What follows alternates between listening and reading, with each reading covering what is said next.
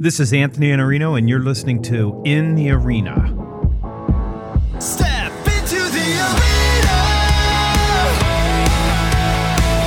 Give it all that you got. Into the arena.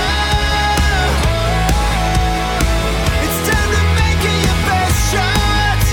Chase the dream and break the scene. Your opportunity is right here. It's right here. It's right now. Welcome to my arena. I spent 4 or 5 years in Toastmasters learning how to speak professionally. It was a transformational experience for me, and I'd always had the confidence to stand up and speak, having spent most of my young adult life fronting a rock and roll band and playing in bars before I was even old enough to be in those bars. But a couple of years ago, after I was already speaking professionally, Michael Port, a speaker who I was familiar with but didn't really know, launched a program in what I will call here his life's work.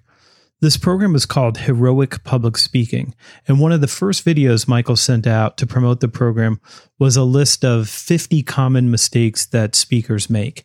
And I took a look at the video and I downloaded the PDF that came with it. And then I saw the first rule: don't point at people. Guilty as charged. Instead, you're supposed to gesture with your hand. Who knew this? I didn't know this. I'd never even heard such a thing before. When someone introduces you, start speaking immediately. The audience is already looking at you and the show has already begun. So the last speech that I gave before watching Michael and his wife Amy Port's first video required me to walk about 30 yards to the center of a massive stage, and I did so in this awkward, awful, uncomfortable silence. And it wasn't only awful for me having to walk all that distance in silence, it was awful for the audience. It was terrible.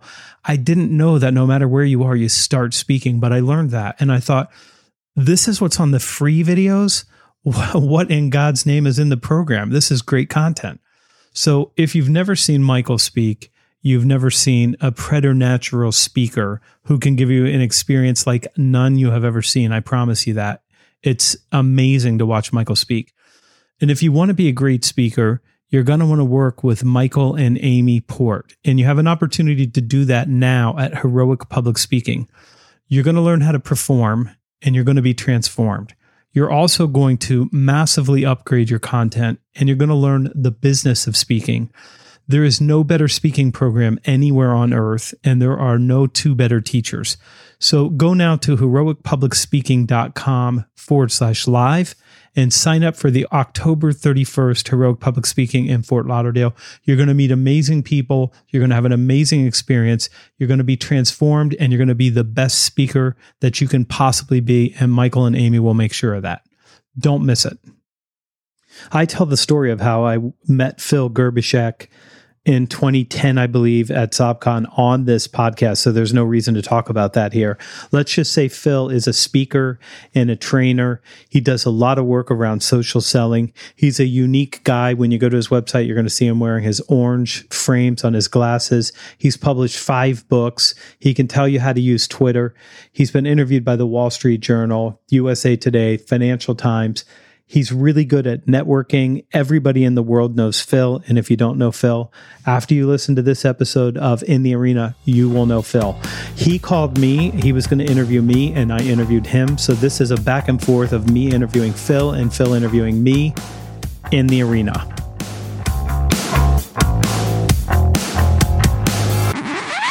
Hey, everyone. Today's a fun treat. We're doing double duty today. I get to talk to my buddy, Anthony Iannarino. Anthony and I have actually hung out in person. We've known each other online, but we've never really had a conversation. And yet we certainly run in the same circles and share a lot of the same smart people that we know in common and have a lot of the same philosophies on sales and building community and stuff like that. So what's up, Anthony? Good morning. How are you? I'm really good. And now, man, I have to introduce you to mine because we're taking this audio and we're going to give it to both audiences. So Phil is a speaker, a trainer, taking off in the NSA world because I've been watching you carefully there. I'm going to ask you questions about that. And I think the most interesting thing about Phil is his energy. And we're going to talk about that too, because Phil has a lot of energy and it's a lot of positive energy. And I remember where we met and I remember when we met. And it was SobCon 2010. So that's a long time ago now. It was Chicago. And I can't remember the name of the building that we were in, but I remember meeting you there and everybody knew Phil. That's where we met. That's what I remember. It was the night before SobCon. We're upstairs. We're at DePaul University, and we were at the Social Media Club Chicago mixer before SobCon. That's right. Yep. I'll never forget it either. That's a good memory. And yeah, everybody knew Phil. And so people wanted to make sure I knew Phil. And they said, you got to meet Phil while you're here. Same with you, man. You were one of those people like, you got to meet Anthony. Absolutely, buddy. So it was good that we got, almost 6 minutes together, I think. So that was impressive. Probably, but that's that kind of event where you're just really from one person to the next. Exactly. Tell me, why were you at SobCon then? Well, why was I at SobCon at all is I was the first speaker at the first ever SobCon. I didn't know that.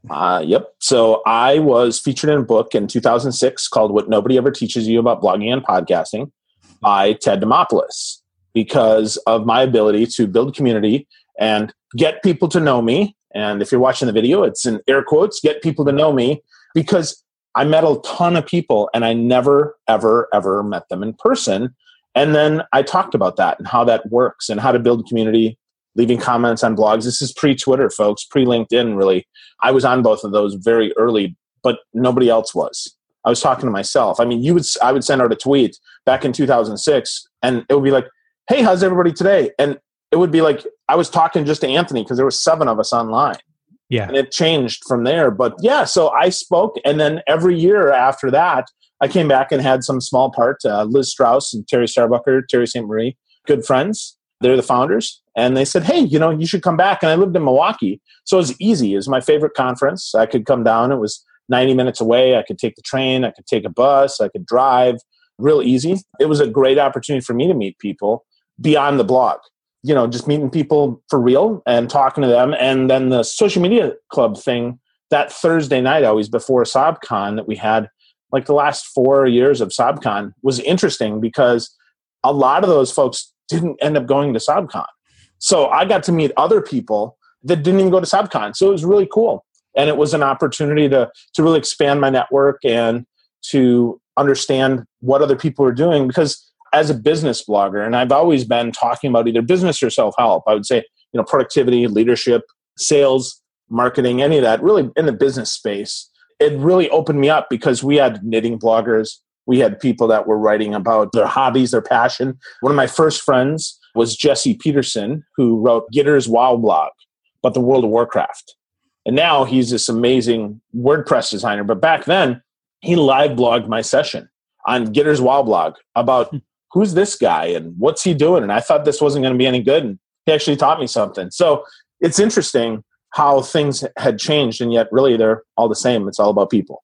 Yeah. It's too bad about SobCon. That was one of the conferences where nobody was pretentious. I mean, no matter who they were totally approachable, and you could show up and you could have a conversation about what's working, what's not working, where's the space going, and things like that. And that was one of the few places I found where people were really open to having that dialogue and just sharing wide open whatever you wanted to know. Yeah, I totally agree. That was the best part. Absolutely. Because, and I think the reason everybody wasn't pretentious is there was only at most 150 people in the room, and everybody had the same focus, and that was to really grow their influence and their impact online in a non-pretentious way, in a different way, because everybody is a little bit different. And that's the beautiful thing about a conference that's that intimate, that is never going to get to 1,000 or 40,000 people, that you can be that vulnerable and raw. You don't have to front.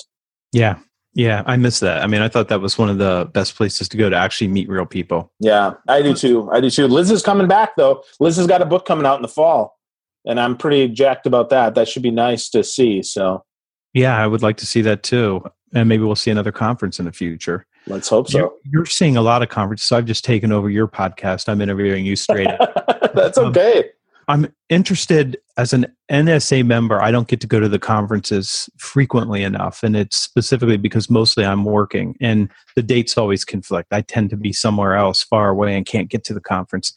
But you've been deep in NSA now. You've been teaching and training and presenting there.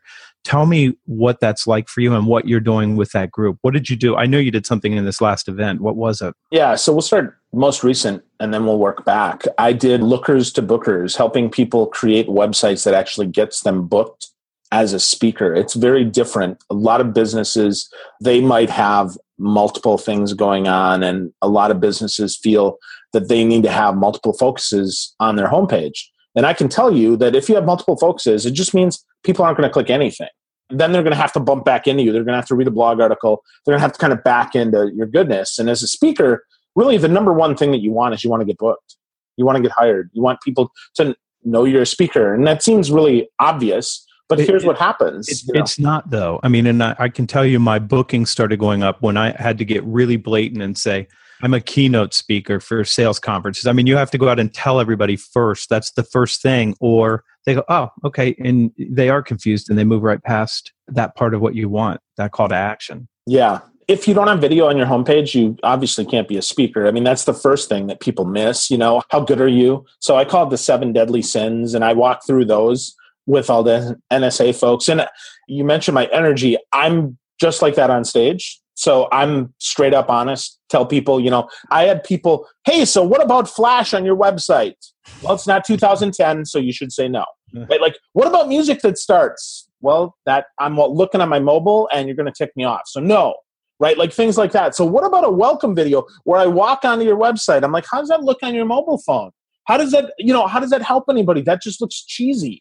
So I'm completely honest with people. I'm not pretty honest. I'm completely honest. So that's what I did. And I think that really is my gift to NSA is that I'm not pretentious. I'm just going to tell you straight up what works. I mean, I've worked with tons of speakers. I coach, I train, I do that. Started out kind of accidentally because, you know, I've been speaking professionally for a long time. So I think Mickey's stuff is really, I think it detracts specifically because as a speaker, people want to see your delivery and they want to see you have content. And the gimmicky thing's not going to give them that. It's going to give them a different opinion of you, probably that you don't want. And it's probably going to affect their ability to hire you, especially for high-paying gigs. Yeah. Even for low-paying gigs, though, you mentioned content, right? That shows you're good. That's really important. I'm not telling you need a blog with 1 million articles like you've got, Anthony, but I am saying you have to show that you have some domain of expertise because what's going to happen is you're going to have to talk for more than your 50-minute slot. They're going to want to pre-screen you. They're going to want to post-screen you. They're going to want to understand more. It used to be that being a professional speaker, you could be a one-trick pony. If you had a 50-minute show, that was great. You could be an entertainer. And then maybe you'd be able to expand it to 90 minutes. But now you might need to do a pre-webinar and a post-webinar. You need to do your session. Oh, yeah, by the way, you got to do a breakout session. We want an article for our newsletter. We want a pre-conference video that gives people a taste of your energy. Oh, by the way, did we mention that you're going to have to meet with sponsors? We're going to do some Q&A. And now, if you don't have at least a 10-hour domain of expertise, you're not any good to anybody. And certainly, don't get me wrong, there are still some celebrity speakers that are one-trick ponies.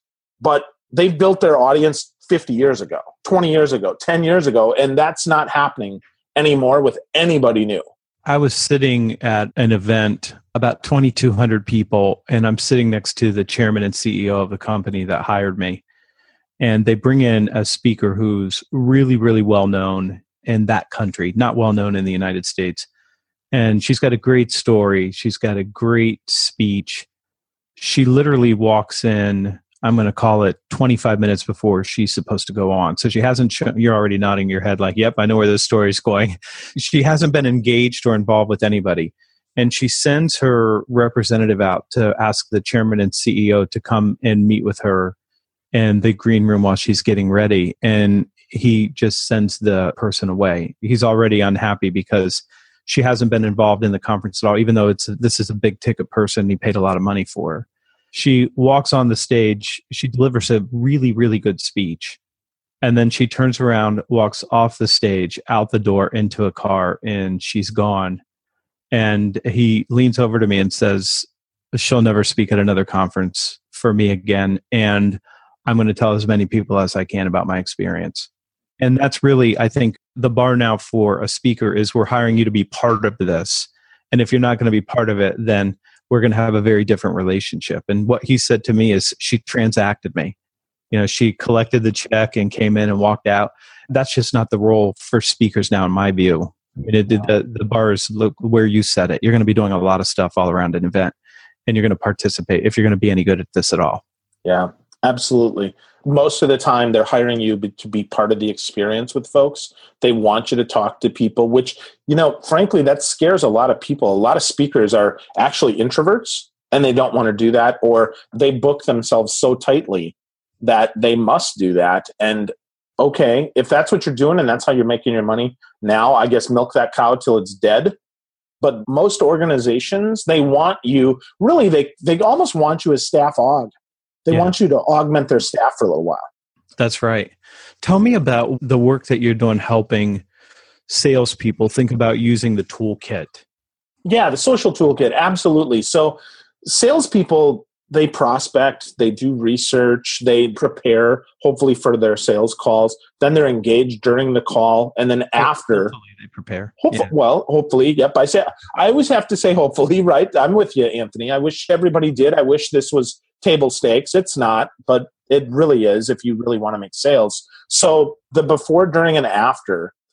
Social makes that so much easier. I mean, LinkedIn and the social CRMs, the fact that Microsoft bought LinkedIn, if people aren't paying attention to that, that's really going to change your sales game. And so you need to embrace that. So I'm trying to teach first the mindset, because unfortunately, the mindset still isn't there. We have a lot of people who are unwilling to embrace that, who made money long time ago, who are now slowly tapering out of the business, hopefully faster than they expect, because they're not adding value. They're just transacting, to use your word. So that's a problem. And I teach that. I teach that mindset first. And then it is important to understand how to use the tools, not for the tool's sake, but how to use the tools to do the things that you need to do. So for instance, you know, it used to be you could drop off a brochure with a prospect and they'd ooh and ah over the brochure, or you'd show up and throw up everything that you knew in a sales presentation. And frankly, because there was no other way to get information, they would have to take that meeting. I mean, if I was making a decision about software to buy when I was a VP of IT, I had to sit through 10 or 12 or 15 or 20 of these show up and throw up meetings with 10, 20, 50 executives doing a demo, which is really, here's 46 slides of why we're so great. I don't know squat about you, but here's why I'm awesome. Did I mention I've got great software? So you should use us. And there was no information. It was like buying a car. It sucked. Well, the game's changed. So now I want to see, who is this person? Anthony, if you're selling me software, I want to research you. I want to see, so how long have you been at that organization? Why are you there? Have you just jumped every 12 or 18 months to a different company? Because, you know, as a salesperson, the reason you jump every 12 or 18 months is because your ramp is 12 months, and then 6 months they taper you out, and then you go somewhere else because you're not making quota, which means you're not solution-based. It means you're just showing up and throwing up. You're just giving crap that nobody wants, that you have no customization, no reason why I'm going to buy this. So why should I? And that doesn't happen as much as it did. And this next wave, I don't even want to call it a generation, because this is not a millennial thing. Nobody wants to buy your crap. They all want to fix their problem. So you got to think about that. So I teach all of that and how to use social to do that, right? How do we engage in between meetings? I'm going to add you to LinkedIn and we're going to have some conversation. Maybe I've got a couple articles that are actually useful. Wow, there's a concept, right? Maybe the marketing team, maybe you wrote some good articles in plain English, not in jargon, not some, here's a white paper that's 46 pages, black.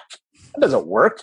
So how do you break that down, right? If salespeople think about it, I mean, salespeople for years have been, they have to take the 46-page white paper and turn it into 1,000 useful words anyway.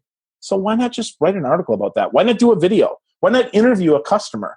Why not interview a thought leader like Anthony or me and say, well, you know, Anthony and Phil talked about this. So it's not just me that says this is good, but so does somebody else. And you should think about that. So all of that, right? How to have a podcast. And again, I'm sure salespeople are thinking, are you kidding me? Like, I'm a salesperson. I'm not a marketer.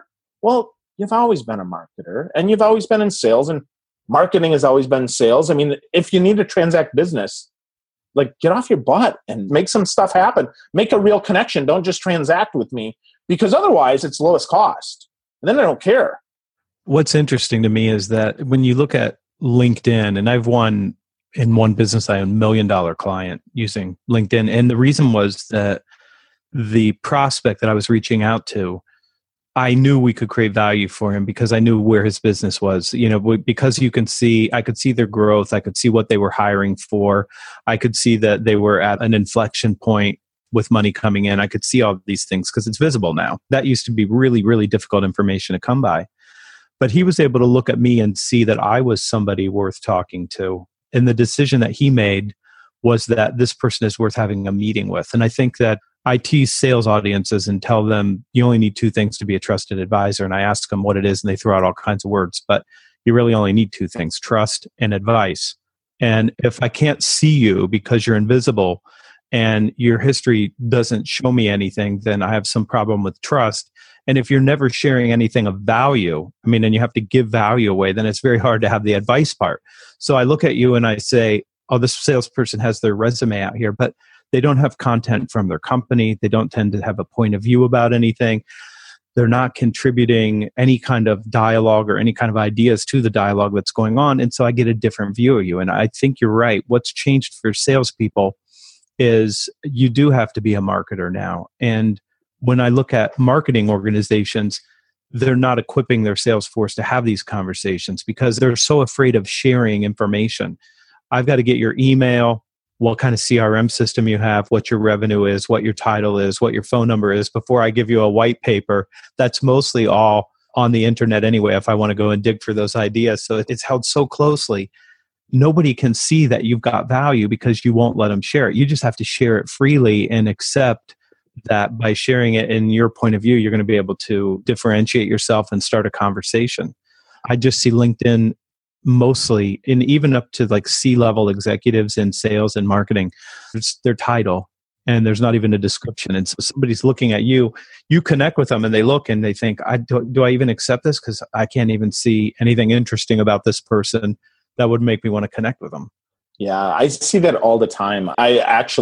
I can tell you that I know organizations where some of the executives have two different LinkedIn profiles, one with their work email and one with their personal email, one with 3 connections, one with 12. And then they wonder why none of their salespeople are embracing social. It's like, okay, you're not leading by example. It's very simple. If you're not taking the time as an executive to build out your profile, why would your sales team? Why would your marketing team is getting the clear signal? You don't value this. You're not going to invest in it. So why the heck should we? And that's a shame because frankly, it's not just that salespeople are telling you to use LinkedIn because we want you there for competitive intelligence. I want you there because you can use it as a recruiting tool. I can tell you that cool people want to work with other cool people. Innovative people want to work with other innovative people. So if you're not taking advantage of the fact that you have some innovation and you're willing to share a little bit of that, maybe your mindset. You don't have to share how to make the donuts, but you do have to share some of that mindset and why you care and why you're proud to work where you are. Otherwise, people are looking at you like, is this just another transaction? Am I just going to work there for 2 or 3 or 4 years? I'm not going to get any training. Nobody at the top is ever going to give a crap about me. And yet I'm just going to give you my heart and soul and work my butt off? I don't think so. I don't know that I want to do that. Instead, I want to work with Anthony. I read Anthony's blog. I like Anthony on LinkedIn. He shares great stuff. He's on Twitter. Holy crap, man, this guy's a wealth of information. And now I'm like, wow, maybe we can collaborate. And if I could learn at your feet, I would want to do that because ultimately, this is not my final stop. This is not where I'm going to end up. I'm not taking this job because I'm saving up for the gold watch, folks. You notice I don't wear a watch. I don't need your gold watch. I don't care, right? I've got my smartphone. This is audio, but they're going to miss the dance move that you threw. That's it. Yeah, you saw a little Carlton there for you. Yep. Doo, doo, doo, yep. But yeah, that's the thing, right? I don't have a watch on purpose. I don't care. I don't want your gold watch. It's not valuable anyway. It's got your stupid logo on it. The only way that I'm going to wear your watch or wear any of the stuff is because I'm proud to work there. I'm proud to say, this is the company that I give my life to. Yeah, and I don't think that we do a good enough job enabling that story to be told either. We're still in business, I think, too transactional, too focused on quarter after quarter. I want to talk about one more area of your expertise, if that's okay. So networking, that's something you're really, really good at. And thanks. I think you sort of started early on talking about how to build your network and how to find value in that. Where is that right now? Outside of LinkedIn, what other things should people be thinking about to expand their network and really to develop relationships of value? Yeah, well, absolutely beyond LinkedIn is important. LinkedIn is not the first tool to build a relationship. A lot of times it's a great tool to do research, but it's not a first tool, because if you're going to give me your network, which is really what you're doing in LinkedIn, if you and I connect, even if you block the fact that people can't dig into your contacts, they can still, if they pay for it, they can still contact everybody in your network. So don't be fooled into thinking that that's safe. But anyway, so beyond LinkedIn, right? So first, it's about getting offline. Really important. You have to show up at other events. Use Meetup. Meetup is a great tool where you can share some stuff. Facebook groups are absolutely incredible for shared interests. So you might say, well, I don't really want to share much of my life on Facebook. Well, that's okay. But then find a group that you're passionate about. Find a group around you that you can join. Find a group around a solution that you can get behind. Find a book that you're interested in. If you're watching the video, you can see Anthony's got a couple hundred books behind him. I can tell you, if I gave you a tour of my office, I'd have the same. Most of the time, not everybody's a reader, but the people who are passionate about it. So find a book that's in common. Find a reading group. Find a local group. You know, I live in Hyde Park in Tampa, in the Hyde Park Village. We have the fountains here. Every first Sunday, we have a market. And I can tell you, I show up and I try my best to network and meet people that are local to me, because, you know, local people can still refer business, even if you're a global person, even if you travel the world and do things, because you never know. I mean, we've got some big business here in Tampa.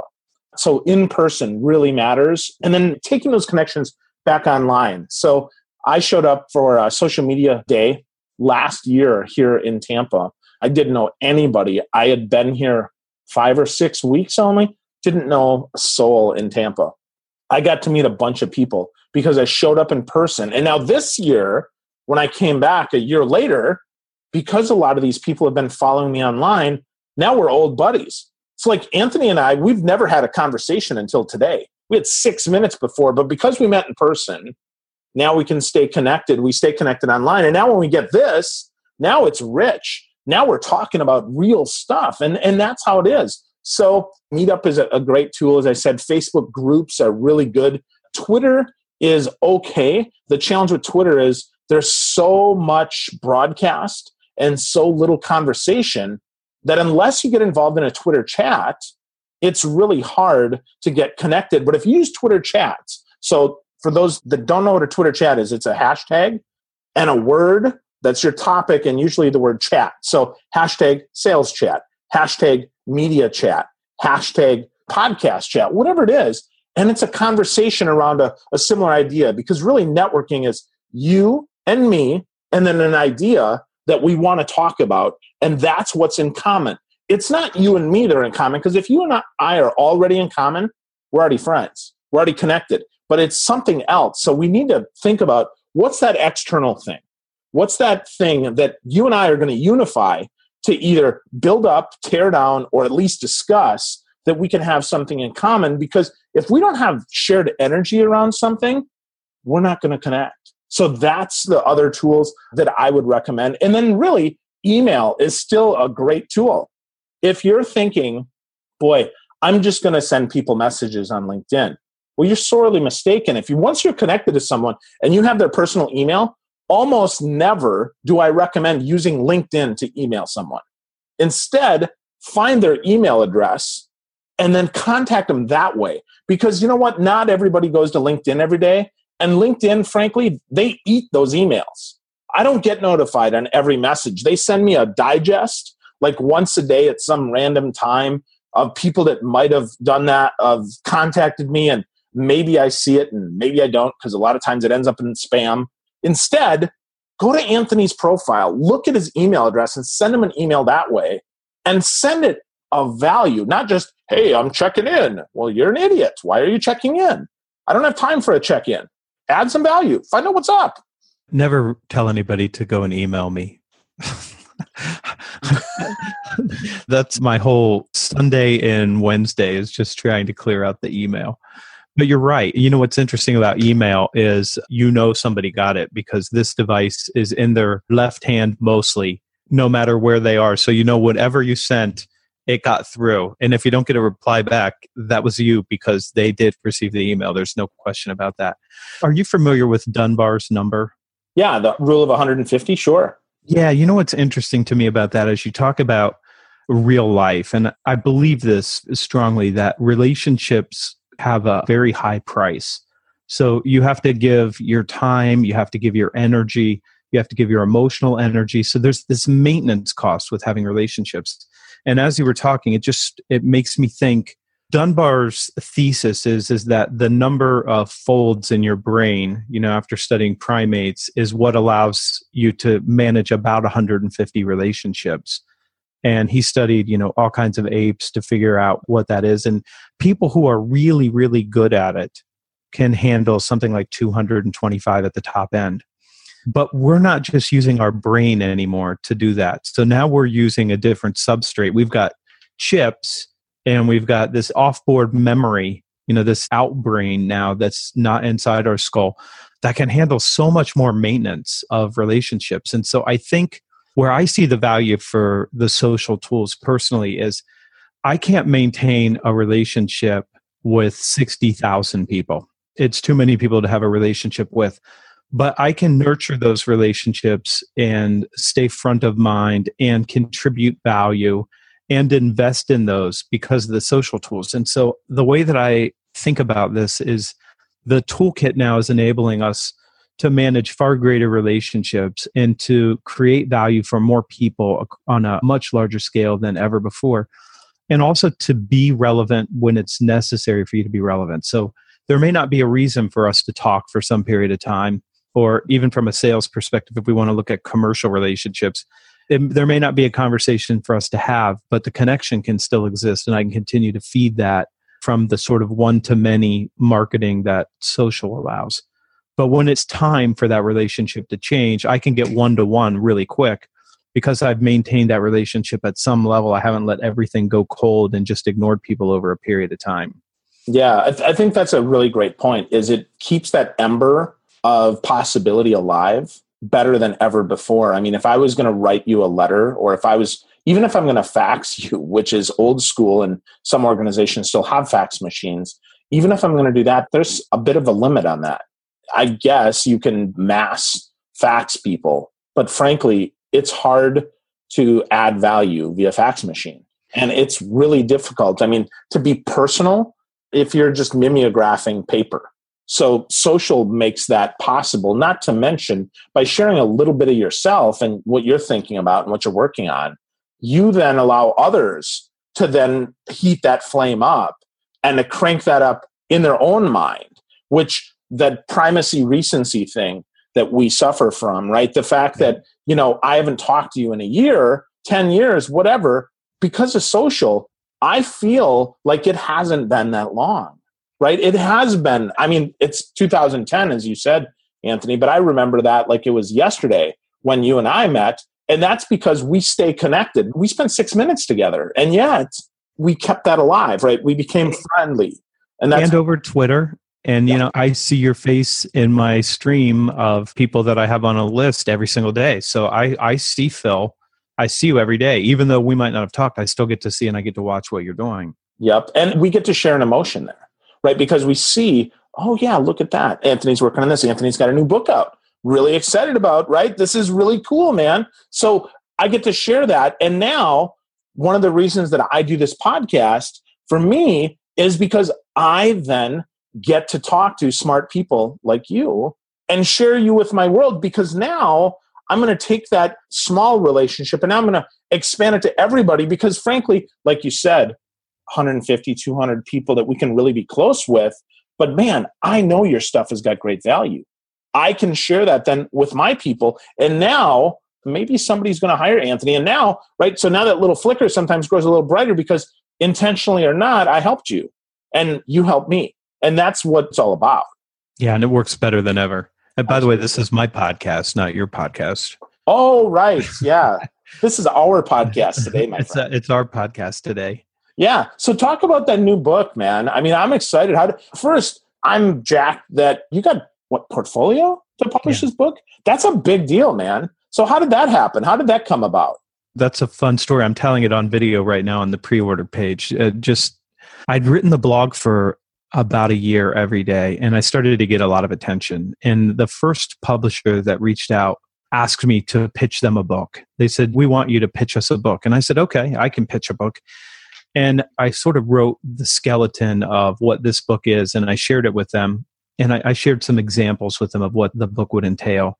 And it was a pretty fully conceived idea because I'd been working with salespeople for a long time. But the publisher looked at it and said, I don't understand this book at all. I knew I was in trouble right then. He said, I don't get why you have self-discipline and optimism and caring and resourcefulness in a sales book. The second half of the book is great with closing and prospecting and presenting and negotiating. We love that. But we don't know why you have all this other stuff at the front of the book. And I explained some salespeople can have really good skills, but have very lousy mindset and what I would call character traits. So behaviors and beliefs.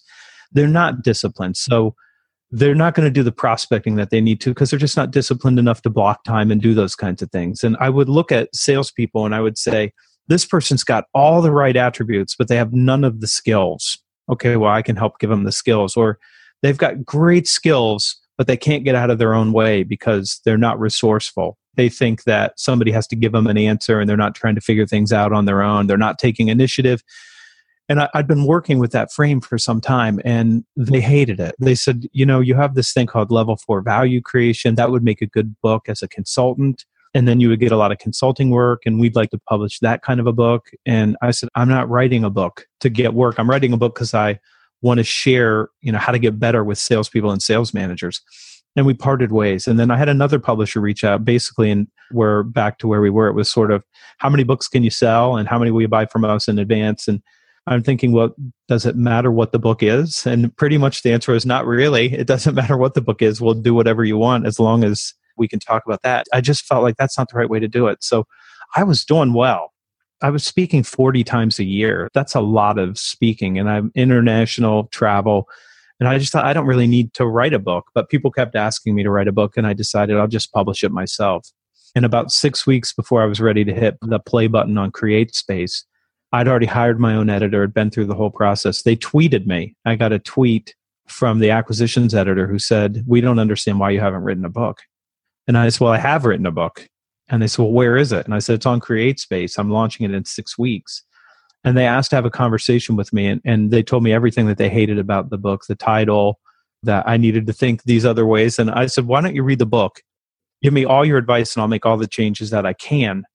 And 6 days later, they sent me a 2-book offer and an advance and said, we did not expect to love your book. And we totally get what you're doing. It's totally unique in the space. And we want to talk to you. So that's how the Portfolio thing happened. And it is, I do think it's the only book of its kind. There's not another book on sales that you can go buy that's as holistic to say, first, you have to be somebody worth buying from. And then you have to have the skills. So the character part comes first. And we're back to, if you want to be a trusted advisor, you need to have the trust and you need to have the advice. You got to have both of those things together. Wow.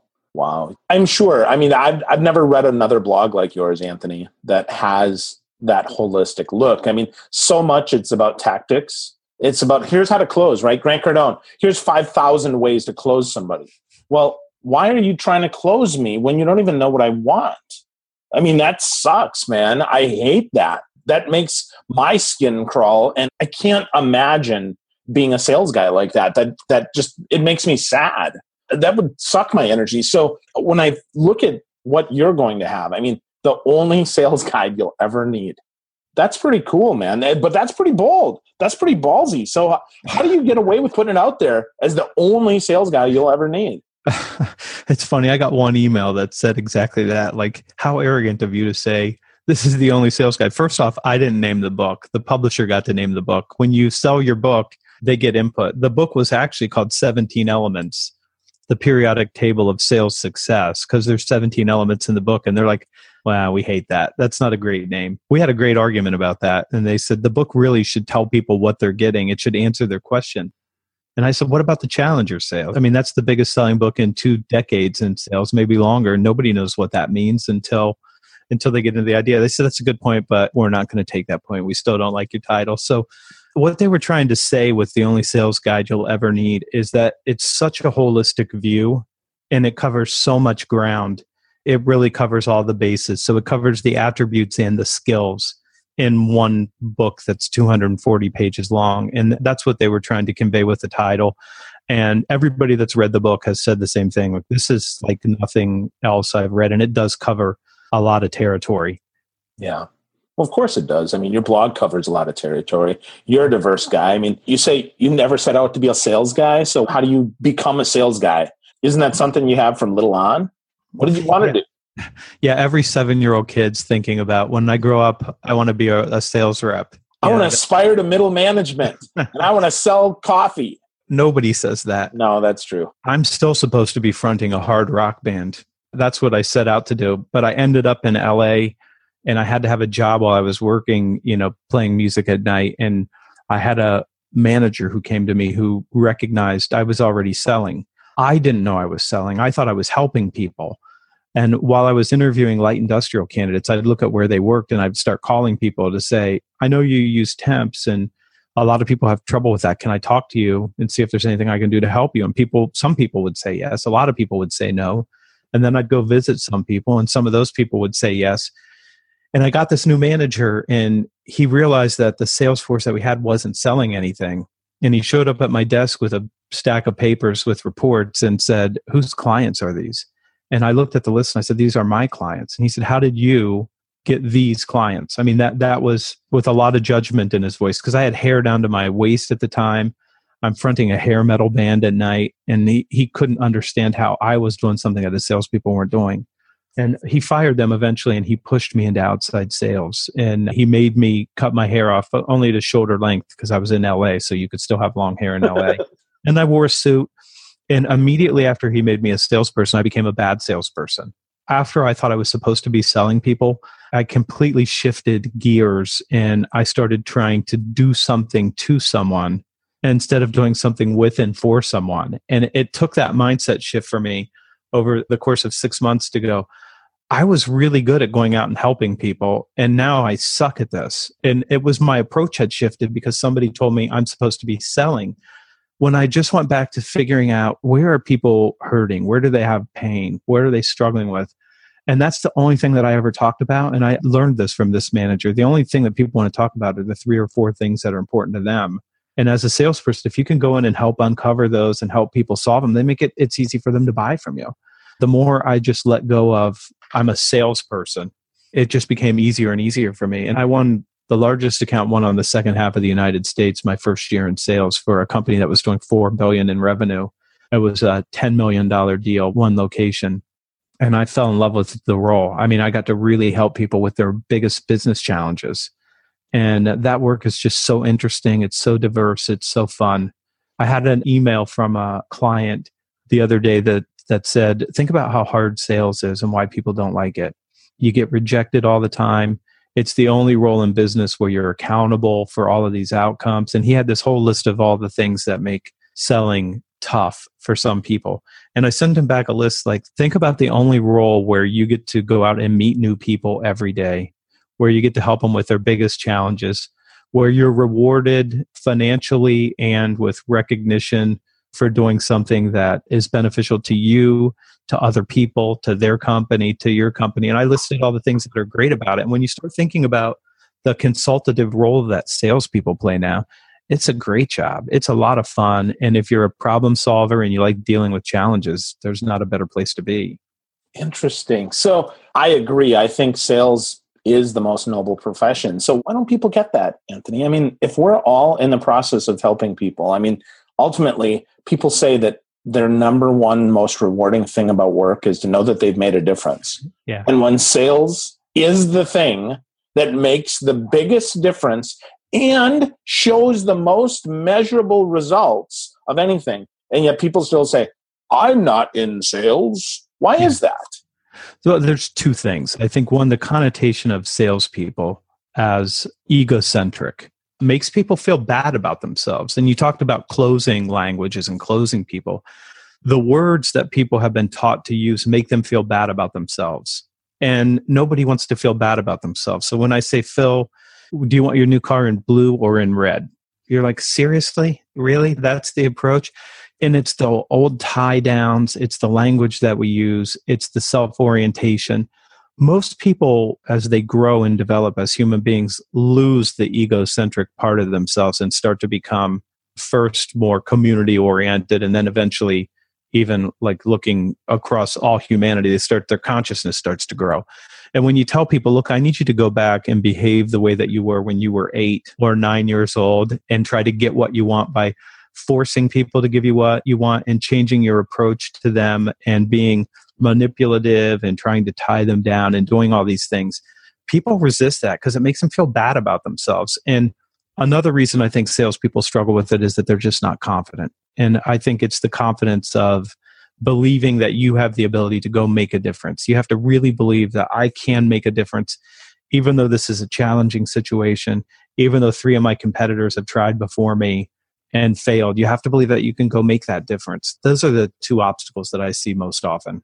So you, not only do you have to believe that, but you actually have to work for an organization where you can make a difference. Because some organizations I don't think are even equipped to make a difference. They're like lichen on some of these things, on some business. I mean, they're add-on things that frankly add no value and only add on cost and really more crap that they don't need. I think that's true. You're right. I've seen salespeople struggle because they know what they're selling isn't the right thing for the customer. And then again, that's egocentric, right? And from the business perspective, it says, what's important is that we get your money, not that you get something that benefits you. But most companies do try to do good work. I don't think that anybody has an easy time doing really good work now. I think the world's complicated. The economy's complicated. Right now, probably the biggest challenge is actually helping people answer the question, why do I have to change now? They feel all this dissonance. I can't get the results I used to get. I'm not sure what's going on. And then you say, well, we do know what's going on and here's what you would do to change. And they go, oh, change. Are you kidding? I got to get all these people in a room together. We're all going to have to agree. Somebody's not going to want to do it. We're going to have all these arguments about it. I'll just continue to find another workaround to live with the devil I know, because this devil I know pretty well and we've learned to live together. That's the hard stuff that we do. Wow. Yeah, I see that all the time. So talk to us about that mindset, right? That we have to overcome in order to be who we need to be. So how do we first kind of, what is that default mindset? And then secondly, how do we even start the wheels in motion to start thinking another way when we've been programmed that this is the way? You've been programmed a whole bunch of ways. So the primary tool that I use is to help people decide to fear the right danger. So what happens for most of us as human beings is we fear something personal to us. So when I say, Phil, you're going to have to change, then you start to get this fear about, am I going to lose the significance that I have? Am I going to lose the certainty that I have right now? Are people going to judge me? How are we going to have this conversation? Am I going to lose my friendships here? What's my boss going to think? And they go through all these things where the personal risk starts to play in. But that's not the danger. That's not the real danger. That's just an uncomfortable conversation. The real danger is if you don't change, you don't produce the outcomes that you're capable of. You don't serve your clients the way you should. You lose market share. You start to lose clients. You can't win new opportunities. You're commoditized. You start having your margin shrink all the time. And then you have less money and you get even more fearful about what you have to do. It all starts with us as human beings deciding we have to fear what's the greater danger. The greater danger is not doing what's right and not helping as many people as we can and not creating the better results that we're capable of. And for a business, it's the same thing. The risks for you as a business of not changing are not having the difficult conversations. They're going to happen anyway. And when they happen because the ship is sinking, those conversations are a lot more emotional and you don't really have the time to deal with them. So as salespeople, You want to go before the ship is sinking, and you want to start helping people say the real danger here is that you're about to hit an iceberg, and we're going to have to turn this thing really fast to help you to do that. But that's really what it is. It all starts with fear. Mm, interesting. Interesting. You were nodding in agreement. You're like, yeah, I know this one. Well, I don't know that I know that, but I think I agree with it. And I have not thought about that. That's very interesting. I don't know that one. Yeah, that makes a lot of sense, because fear is what drives us. Fear is what does motivate us to make decisions. So to fear the right thing helps us make the right decisions instead of just the fearful ones. So that makes a lot of sense. Yeah, fearing the real danger. Yeah. Instead of the risk that you have to take to have that conversation. That's mostly what it is, conversations. Yeah. No, that makes sense. So conversations. Dude, you blog every day. How do you do that? I sit down at this desk with this keyboard and I just start typing whatever comes out. And I've got a big list of things that I just notice. I pay attention to what I see around me and I type it down. I mean, and I have people say all the time, I don't know how you do that. But if you're paying attention, there's just tons of things that are worth thinking about and worth typing or sharing, or your experiences that you're having. I wrote something the other day about hiring somebody and having 400 resumes on my desk, and not a single person called me. And I'm just looking at a stack of what are supposed to be sales managers and sales leaders, none of whom are willing to pick up a phone. And so you look at that stack and say, can I hire any of these people? I mean, none of them would pick up the phone and call me and say, I need an appointment with you. I'm your person. And that's what we would do in sales. We call strangers and we introduce ourselves and we find a way to make a difference. I'm advertising I have a problem. I'm saying I have a problem. But I thought that's worth sharing with people in the sales community who are looking for work and who are sending their resume over Career Builder or Indeed and then waiting for something to happen. Waiting isn't a strategy when you're trying to sell something or when you're trying to get a job. That's not the right strategy. You got to be much more aggressive about it. So anything that pops up like that, I capture and I write. And I'm a writer, so for me, I can't not write. Some people say, I don't know how you can write. I say, I don't know how you can't write. There's so much to write about. Wow. Where do you capture all those ideas? Are you using Evernote, or do you capture them on your blog, or do you have a favorite notebook, or what? I'm a Mac guy, so I use a program called Ulysses. And Ulysses is a plain text editor. And I love Evernote. It's a great file storage tool for me. But because of the formatting and it's not in plain text, and because I don't know what's going to happen to Evernote in the future and whether I can get things back the way that I put them in, I like plain text editors, and then the files I can import into anything. So Ulysses is a plain text editor. It allows you to capture things into notebooks if you want to, or groups, and filter them by tags, and it keeps a word count. So if you're a writer and you have a deadline like I do, I have a second book due December 1st. And it needs to be 60,000 words. I can keep track of how many words I have towards my 60,000. So that's really helpful. It's a super cool program, especially if you can do any kind of markup writing. If you know how to do that, that's really helpful. But just having it in plain text means it goes with me wherever I go. I can open it in anything. Mm. Yeah. So talk to markup language. What's that mean?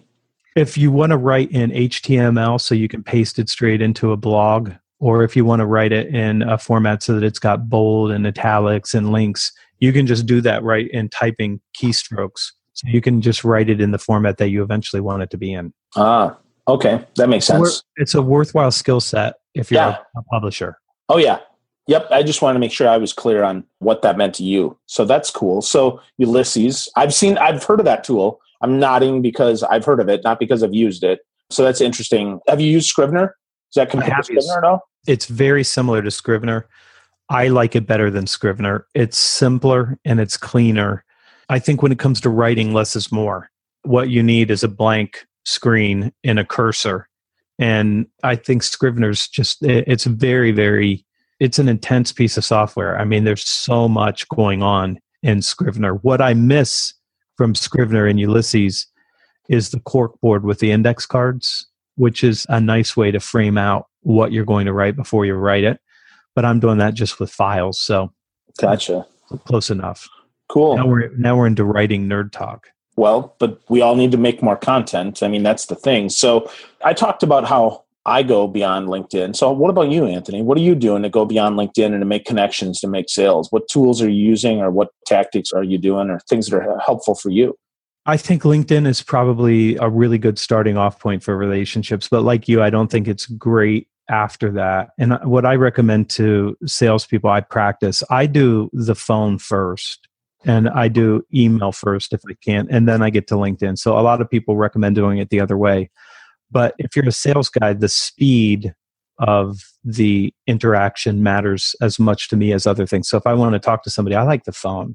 I like the phone best, and I love face-to-face. So for me personally, if I go anywhere, if I go to another city for a speaking gig, I go through my network and I see who I know in those areas so that I can meet them face-to-face. So I do a lot of that. I was just in London with my son for his high school graduation present, and I know people in London that I've never met face-to-face, some of them that I even have, I'm doing some work with. So I always carve out time on the calendar and reach out and say, let's get lunch, let's get coffee, let's get dinner. And that to me has been transformational in my results and the growth of my network and my ability to get things done through other people because I know people. And we have one friend in common that I can share a story about. That's Chris Brogan. He spoke at a conference that I was at for one of the businesses that I'm in, and he didn't know anybody there. Chris and I met at SobCon the same year you and I did. And we met because he sat down next to me and he asked if he could have some of my Altoids.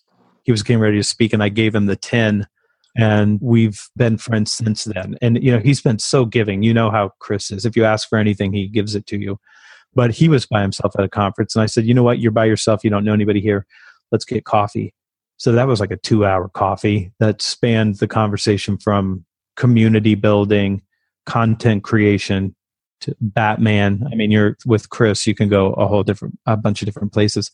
We had so much fun. We had dinner together after that, you know, and that's the kind of stuff then, and we've been great friends since then, but that's the kind of stuff, if you can get face-to-face, the relationship is transformed. And I think younger people have this great toolkit that they're using with Snapchat and Instagram to communicate one-to-many, but you need to get one-to-one too.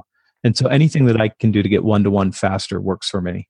Yeah, I agree. I do that as well. I do my best to make those connections when I'm traveling to a city and I have more than a couple hours. I mean, I'll even post that I'm going to be at a certain airport at a certain time. And I bumped into people there. My buddy Michael Johnson was at the Atlanta airport at the same time I was, right across the hallway, you know, right across the whatever, the area that we're sitting to wait for the plane. And I get to give the guy a big hug. We got 3 minutes together. But I tell you what, the fact that we were intentional, the fact that we were able to collide and make that connection makes us even better friends. I did the same thing in Charlotte because I knew it's where Jeff Gittimer lives. And I texted him, I'm in your airport, in your town. And he said, where are you? And I think I said, I'm at B. And he said, go to the American Admiral Club. And that's the first time he and I ever met face-to-face, is just by giving somebody a shout out that you're in their town and you find out that they're available. It's good to meet people that way. Yeah, absolutely. But you have to be intentional about it. Accidental sometimes is fun too, but the more that you can be intentional, the more those happen just naturally, right? We have to be willing to share that, be a little vulnerable, because sometimes I post that up or I contact someone and it doesn't happen.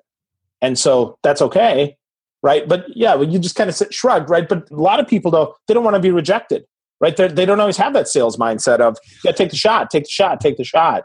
It's funny about rejection because, I mean, it's rare that anybody ever actually rejects you.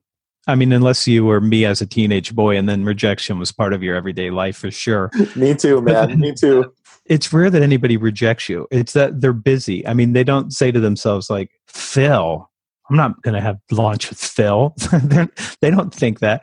They're just like, oh, my calendar. You know, it's not that you ever actually get rejected. I feel the same way.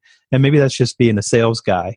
I'm like, well, they're just busy and they didn't get the value yet. I'll just try them again another time. It doesn't matter. You know, it's, I think people, if you take that personally, it's really egocentric again. I mean, you're thinking people sit around thinking about you like, I'm going to judge Phil. No, they're not judging you at all. They're just busy. That's all. You got them at a bad time. So you try again. Yeah. Don't take that personally, right? It's not that you're not personally being rejected unless they say, Phil, dude, I never want to have lunch with you again. Just exactly. I mean, that's what most of the women say. So I'm used to that, but yeah, not so much my friends. So that's yeah, that's different though. That's totally a different relationship. That's absolutely right. So dude, another book though, due December 1st. So can you tease us a little bit? What's next? The next book is a book on commitment gaining. It's a closing book for grownups who can't use self-oriented language to ask for commitments. And the teaser for this one is, people think closing is that final commitment when I ask you to buy. And it's not. There are at least 10 commitments that you need to gain in a B2B sale. Like, Phil, can I have your time? Can we explore some ideas together? Are you interested in change? Are you committed to this kind of change? So we have to ask for all these different commitments, and where salespeople get in trouble and where human beings get in trouble is not knowing what commitment they need and not having good language to ask for it. And this book is a guide. It might be the only closing guide you ever need. Might be, huh? It might be, yeah. We're having a discussion about titles right now. But that book will be August 8th of next year. It'll be out. So wow, we're working on that one now. You are a machine, my man. That is fantastic. Cool, cool. So you got to interview Rose Zander. Oh. I listened to that. I have to say, man, I got to meet Benjamin a couple years ago at an event that he was speaking at, and playing with one butt cheek. I thought that was pretty cool. Yeah. But you got to spend time with Rose. Talk to me about that. That's pretty cool, man. She is amazing. And I haven't got to meet her face-to-face yet, but we're going to have dinner. We stayed on after that podcast and talked for about another half hour, 45 minutes. I bet. And I had to go into my bedroom and tell my wife, I'm in love with another woman. I mean, I love her spirit. I love her mind. I mean, she is just so, so smart and so helpful. And her books are so useful. I'm jealous that you got to meet Ben, but it's the same kind of thing. It's somebody who has this essence of who they are that's so infectious and so great. I mean, it's like you're getting the experience of their soul. And that's who and what she is. So it was an amazing experience. The after conversation was even better. I mean, I should have just left. You know how you've done this before. You've done the podcast and then you've thought, oh, the best stuff happened after we stopped recording. That's how it was with Raj. She's just a brilliant woman, and so, I mean, just her soul just seeps right into you. It's amazing. One of my favorite podcasts I've ever done. That's so cool, man. That's so and I'm cool. Sure Ben was the same way. Yeah, I didn't get a lot of time with him. I got to listen to him present and play some beautiful music, and then got to shake his hand and thank him for the gift, because his talk was, you know, The Art of Possibility, truly transformative book. Just really, really good stuff, and is one of those things where if we really think about it, that's really what life's all about. Yeah. A bunch of possibilities that if we're playing wide open, that we can really get some great experiences. That's right. Yeah, I'm jealous. I'm going to try to meet him at some point in the future. Cool. He'd be a good guest. Absolutely. He'd be a great guest. Totally. We should both see if we can get him. Maybe we'll do a little three-way. We'll do a podcast that way. That would be great. He would be on the hot seat for sure. Yeah. That's funny. That's funny, man. Well, cool. So you spent all this time creating, though, but you read a lot, man. You showed me, what is this that you're reading now, and how's that shaping you? It's so heavy. I mean, I'll reach back and pull the book up and hold it up on the screen, even though we're probably all audio here. The book is called Sex, Ecology, Spirituality, The Spirit of Evolution by Ken Wilber. And Ken is an American philosopher, and he created a theory called integral theory. And it really is a theory of everything, how everything in the universe is connected and how all of it works. And it's one of the most, I'm going to say, complete and cumbersome things that you'll ever read. But it's prevented me from having to read all of the German philosophers, because he's already read them and explains how they fit into cultural development. He's read all of the developmental psychologists like Robert Keegan, who I'm going to have as a guest on the podcast next week, and Carol Gilligan and Kohlberg and Piaget and all these people. And it's a framework called AQUA, which is all quadrants, all levels. So basically, it just explains how we develop as human beings, internally and externally, as part of a universe and as part of a culture. And it's such a useful tool for looking at your own personal development and growth, and then where other people are, so you can figure out how to help them. It's a great book. And probably the most interesting thing is that there's no judgment. There's just no judgment in the book. Wherever you are on that spectrum, that's where you are, and everybody goes through the process. So it's a super helpful framework. If you like psychology, and if you like philosophy, and if you like looking at how people operate. And as somebody who does what I do, I like to look at the operating system. What's underneath there? What's driving these things? Wow. That's really interesting. Not easy reading. I would say if anybody wanted introduced into Ken's work, I would recommend Cosmic Consciousness with a K. You can get it on Audible, and it's a 12-hour interview. And you'll get his spirit, and you'll get his sense of humor, and it's easier than reading a book like this. Yeah, that's a commitment, huh? For sure. It is a commitment. I went to law school, so I read legal decisions from the 1700s. So those are no fun to read. That's not easy. This book is not easy to read. There's at least sections of it that aren't easy to read. Interesting. That's cool, man. What are you reading? So what am I reading? Well, I'm almost through our friend Mark Hunter's book, High Impact Prospecting. High Profit Prospecting, yep. So yeah, it's a fantastic book. About halfway through that, working through that. I just downloaded Penn Jillette's new book on Audible. So I'm excited to listen to that. Penn is hilarious. I've seen him both do magic as well as speak.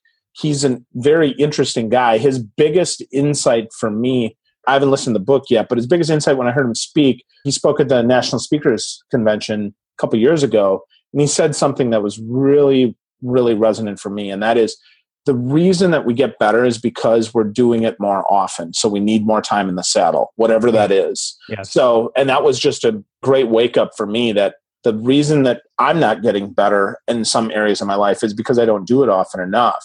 And it was just a reminder that just do what you love more, even if it's not maybe giving the rewards that you like, because that's how you get better. And then eventually you will get rewarded for that. So I thought that was really good. I think those are the two big ones. But I often come back to Bob Berg's work when I'm looking for inspiration, or I'm looking to be reminded of what's really important. I mean, the whole Go-Giver series is really good, though. I'm going to embarrass Bob maybe a little here for those who are maybe going to watch the video. And that is, I've got Bob's, this is the first book I ever read from Bob. Wow. Yeah, Winning Without Intimidation. This is the... I've never even seen that. Yeah. So this book, this is the first book that I ever read. He actually, it got redone as his Adversaries and Allies and expanded just immensely. But I read that book 15 years ago.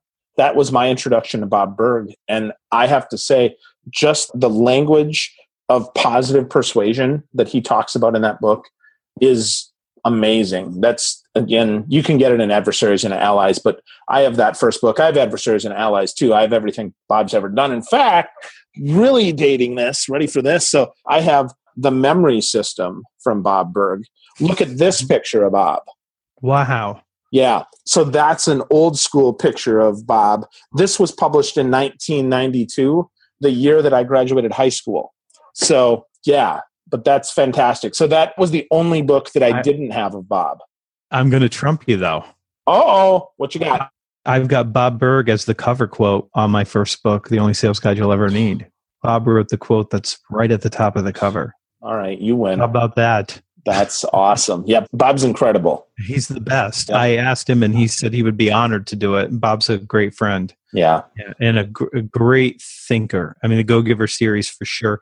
Adversaries into Allies should be mandatory reading. I mean, those are, you know, the book that I'm writing now is about transformational conversations. And that's what that book is. It's how to have the difficult conversations and deal with obstacles and difficult situations. And it's brilliant. Yeah, totally agree. Yep, I totally agree. But how do we get out of a podcast when there's two of us? Well, I think how we get out of this is let's talk about some actions that people can take, because I think that's important. The more actions, you know, the more positive actions that people do, the better. So I'm going to let you start and give us a couple actions that we can take to be better sales professionals. Write a really good LinkedIn profile. Go, if you want, go look at mine, which I had professional help with, but look at a complete profile and make sure that people understand the value that you create on LinkedIn. That's number one. I think you should do that immediately. You want to make sure that when people find you, they can see you for the value that you create. And it doesn't look like a poor attempt at a resume.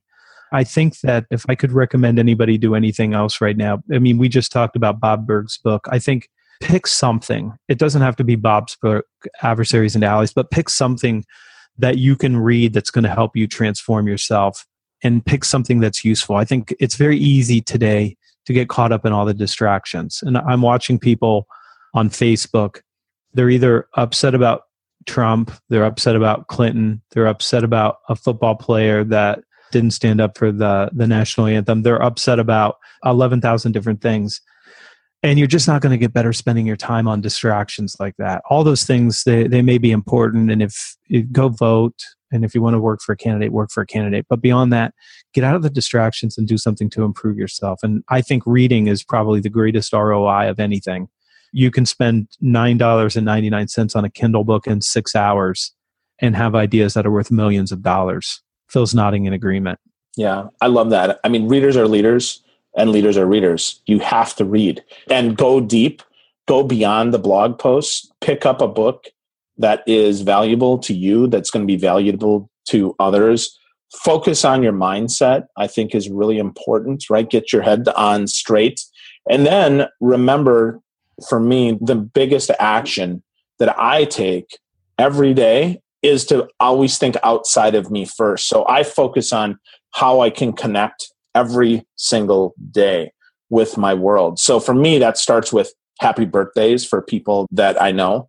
And I do my best to be as impactful as I can. Sometimes I call a little bit early. Apologies to my brother, Paul, for calling him at 5:30 a.m. on his birthday. I was so excited he turned 40 this year. So I love my brother, and I forget that he's in Seattle. I thought it was later than that, because it's later than that in the Eastern time zone. But be intentional about those interactions every single day. Make those a priority. And I think that's the thing that's made me the most successful, and the thing that I see that makes other people successful is turn the focus outward first, and then you'll get what you deserve coming to you. Zig Ziglar said, we can get anything we want if we only help other people get what they want. Kind of paraphrasing there, but that's really true. And if we remember that, and we turn that focus out, and we seek first to serve, we're going to be a lot better off than if we seek to be served first. And a lot happier. Absolutely. That's a nice byproduct, right? It is. Cool.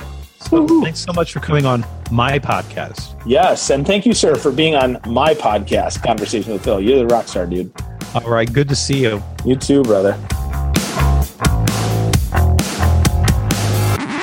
Okay. Here's what I like about Phil. He's an entertainer. He's an entertaining guy. He's got a big, giant smile. He knows it's his job to get you to smile and to learn something, and he does that every time I see him. So that was Phil Gerbyshak. You can find him at philgerbyshak.com, Gerbyshak. And that will be in the show notes for you. Do go check him out and follow him on Twitter and all the other social sites. I am Anthony Iannarino. You can find me at thesalesblog.com, where I publish a blog post about sales and management and leadership and success-oriented ideas every single day. On Sunday, I write a newsletter, and you do want to sign up for that newsletter. When you go out to the website, you will be accosted by a pop-up banner. Fill in your first name and your email address so that I can be in your inbox Sunday morning, and I can help you get ready to start your week on Monday. You can also find me at youtube.com/Iannarino and facebook.com/thesalesblog. The best thing for you to do for me, if you liked this show, would be to go to iTunes and rate it 5 stars, type in a little bit of a review, and then subscribe. That would help me tremendously, and I really appreciate you being here. Until next time, I'm Anthony Iannarino, and I will see you in the arena.